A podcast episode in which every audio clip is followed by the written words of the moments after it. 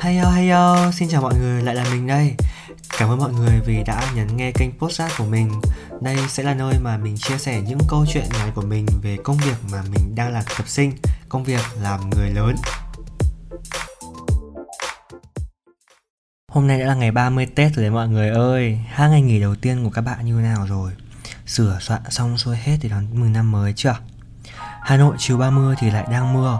Dù không phải to lắm nhưng mà cũng đủ khiến mình lười biếng ra ngoài hơn.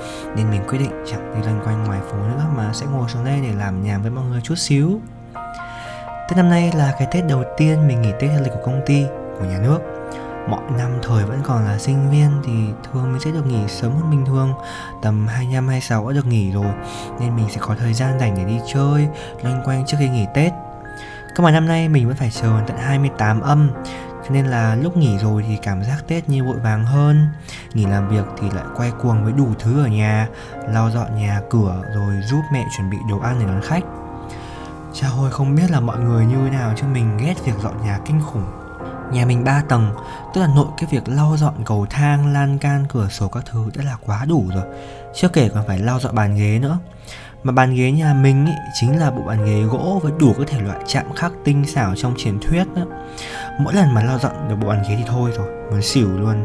Nói chung mỗi lần mình lau được bộ bàn ghế kèm các cái tủ ở phòng khách là thôi, mất luôn cả buổi sáng rồi.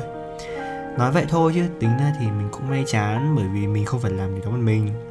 Bà mình sẽ luôn luôn giúp mình đôi chút chắc là kiểu nhìn mình lau dọn cũng sốt ruột hay sao á nên là nhúng tay vào làm luôn cho nhanh nên thực ra thì cũng không hẳn là chỉ một mình mình dọn nhà nhưng mà chuyện dọn nhà thì không chỉ dừng lại ở mỗi việc lau dọn bàn ghế ở phòng khách, mà còn ở dọn cái phòng của mình nữa. Nói thật thì mình cũng không phải là một đứa quá là ngăn nắp cho lắm, nhưng cũng không phải là người bừa bãi đâu nhá. Chỉ là đôi khi mình vẫn khiến mẹ mình gào lên mỗi khi nhìn vào cái phòng của mình thôi.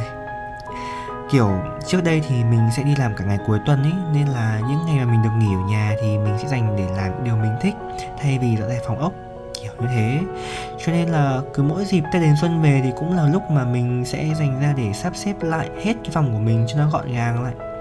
Phòng mình thì cũng bé thôi, cơ mà mỗi lần dọn là mất cả một buổi, bởi vì cơ ma nào là đồ đạc. Mình có một cái tính hơi kỳ quặc một chút là thích giữ lại những thứ lặt vặt, kiểu một tấm poster lúc đi xem phim này, rồi hộp nọ lọ kia. Nói chung là đủ các kiểu đồ, nên là mỗi lần dọn phòng là lại lôi ra các kiểu thể loại trên đời lôi ra nhiều thứ thì bắt đầu cái tính thích ôn lại kỷ niệm xưa khiến mình dọn thì ít mà bắt đầu ngồi trầm ngâm nghĩ về những câu chuyện quá khứ thì nhiều. Có lần mình tìm thấy một quyển sổ, hồi cấp 2 mình dùng để viết linh tinh những cái mẩu chuyện ngắn. Hồi đấy mình rất thích viết chuyện ngắn nhá, mà toàn chuyện tình yêu tình báo, kiểu màu hồng các thứ của một đứa 14 15 tuổi giờ ngồi đọc lại mới thấy là hồi đó thật là ngốc nghếch. Nghĩ là mọi thứ rất là đơn giản tình yêu đơn giản chỉ là hai đứa trẻ thích nhau, cùng nhau đi học, cùng về, cùng chia sẻ những câu chuyện đã là đủ một tình yêu rồi. Hoặc là nếu mà có vấp ngã trong chuyện tình cảm thì mình cũng sẽ dễ dàng tìm kiếm được một người bạn đồng hành khác. Có lúc thì mình lại tìm thấy những tấm ảnh mà chụp cả hội bạn cấp 2 của mình. Nhìn những gương mặt hồi đó non chuệt mà bây giờ thì đứa nào cũng vất vả với công việc riêng của mình rồi. Cảm giác lòng mình cũng trùng lại xuống một tí. Mình chợt nghĩ là không hiểu có bao giờ chúng nó nhớ về mình Nhớ lớp, nhớ về những kỷ niệm đầy thơ dại hồi đó hay không. Nói vậy để thấy là việc dọn nhà với mình không chỉ đơn thuần là để cho ngôi nhà trở nên gọn gàng hơn Mà đó cũng là lúc để mình được nhớ lại những kỷ niệm mà từ lâu rồi mình đã không còn để ý nữa. Tuy nhiên thì đối với mình cái cảm nhận về tết chỉ thực sự đến khi bắt đầu thấy những cành đào được trưng ở ngoài đường chờ những người chủ nhân của chúng mua về không hiểu sao mình luôn có một cảm xúc rất là lạ khi thấy người ta bắt đầu bán đào, kiểu, thực sự xúc động ấy. Nhưng mà phải là hoa đào nhá, chỉ có đào mới đem lại cho mình cảm giác đó thôi chứ quất thì chưa chắc. Mình cũng không biết tại sao nữa, có thể tại vì mình thích hoa thích quả chắc mình thật sự rất thích hoa đào, giống như, kiểu, biểu tượng của tết vậy á. Thích hoa đào như vậy, cho nên là mình cũng rất thích được đi chọn mua hoa đào cùng ba mình hàng năm mỗi năm cứ tầm 28 29 Tết, sau khi đã dọn dẹp hết nhà cửa, mua sắm, chuẩn bị hòm hòm cho một cái Tết sắp đến, thì mình và ba mình sẽ cùng nhau ra chợ hoa gần nhà để chọn hoa đào và đó là một trong số ít những khoảng thời gian trước Tết mà mình thật sự cảm thấy rất là thích thú. Cảm giác được hoa vào dòng người, được ngắm hoa đủ loại, cây to, cây bé, cành to, cành nhỏ là một cảm giác khiến mình quên hết tất cả thảy những sự đông đúc của họ, của chợ hoa, sự ồn ào hay đường mà bình thường có thể khiến mình phát rồ ngay được ấy mua hoa đào về thì lại đến phần trang trí. Và mình thật sự cực cực quý thích phần này. Mình có một niềm đam mê bất tận với các kiểu thể loại trang trí, từ trang trí sổ này, trang trí phòng, rồi đến trang trí nhà và hoa đào thì cũng không là ngoại lệ. Mình thích cái cảm giác được chọn những cái dây đèn nhỏ nhỏ á, trăng lên cây đào nhà mình.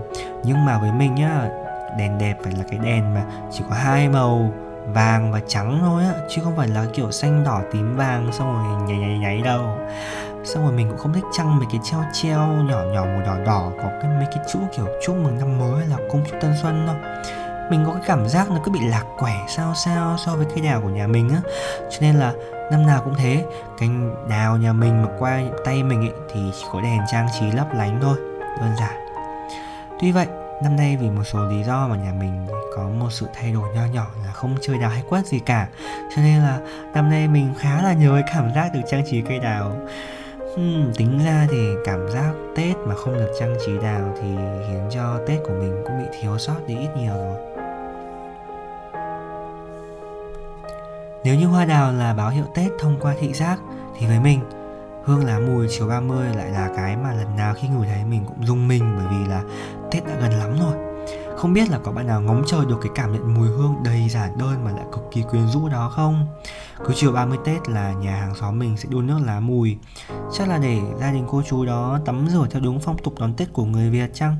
Và mùi hương đó lan tỏa trong khắp không khí cả một khu nhà mình luôn Hương của lá mùi thì đậm, nhưng mà cũng không đậm quá, đủ để mình cảm thấy và tận hưởng nó nhưng không có cảm giác khó chịu chút nào cả Chiều 30 mình sẽ đứng tựa vào chiếc cửa sắt, Nhìn ra ngoài con đường nhỏ trước nhà.